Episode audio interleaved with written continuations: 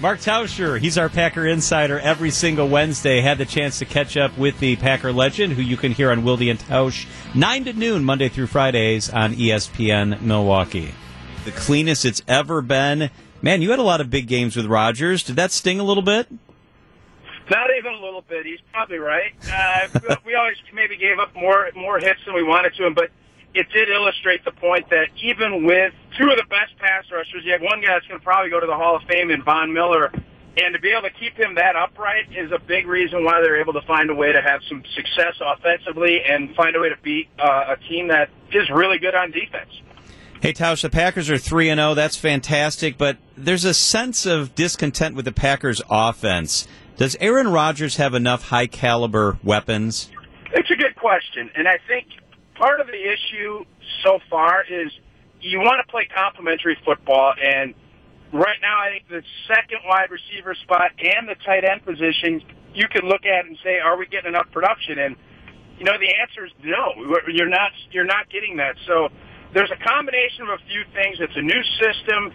You have you're, trying to run the football more, and you're playing more with the in mind that you have a really good defense. But I do think the tight end position needs to be more productive than what it's been.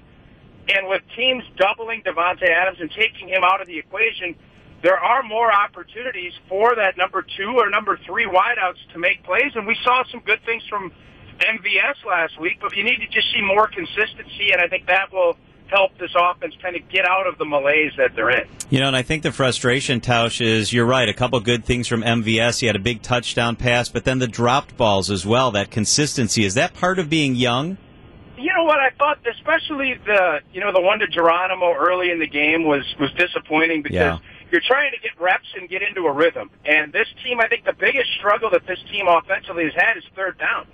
Uh, their percentages, I want to say 25%, which is terrible in the NFL. So it, there's it's not being young. Geronimo's not a young guy. You know, obviously Kumerow was out last week, but you have guys that have been around. The system is young, but the players aren't, and there's really no excuse for a few of those drops. That's how you, you know, either get into a really good rhythm and have a nice long drive, or you go three and out and punt. You have to make those plays. Mark Tauscher's with us on WTMJ.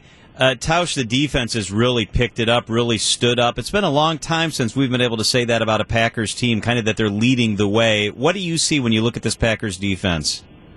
Uh, the fir- I think the first thing you see is just a lot of long, really good athletes, and you have you know potential Pro Bowl, All Pro players that we haven't seen in a while. And Kenny Clark is emerging as an absolute beast in the middle. He's been really good. I think he's even went to the next level.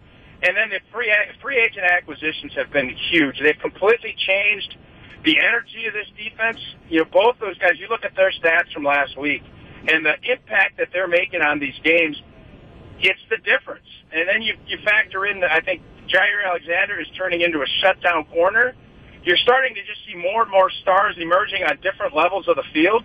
And when you have that, you have the chance to be a special group. And right now, they're just getting started which I think for Packer fans is the most exciting part. Packers and Eagles both have a short week. Mark, when you had a short week like this, was it tougher to heal the body or tougher to prepare as thoroughly for the opponent as you would have liked? Mostly it's the body, and I, I know the Eagles aren't a common opponent. The, a lot of Thursday night games were divisional, so you didn't have as much to worry about preparation-wise. But it's all about just trying to get your body back to as close to 100% as you can on a really short week and getting, you know, you're out of your normal routine. And NFL players try to find that and it makes them comfortable. So you have those things at hand, but I don't think, I think coaches really have to understand that and simplify what they're trying to get done so guys can just go out and play. So it, to me, it's no question. It's all about being, you know, the physical part of it is what's critical to try to have as many bodies as fresh as they can be on a four day work week.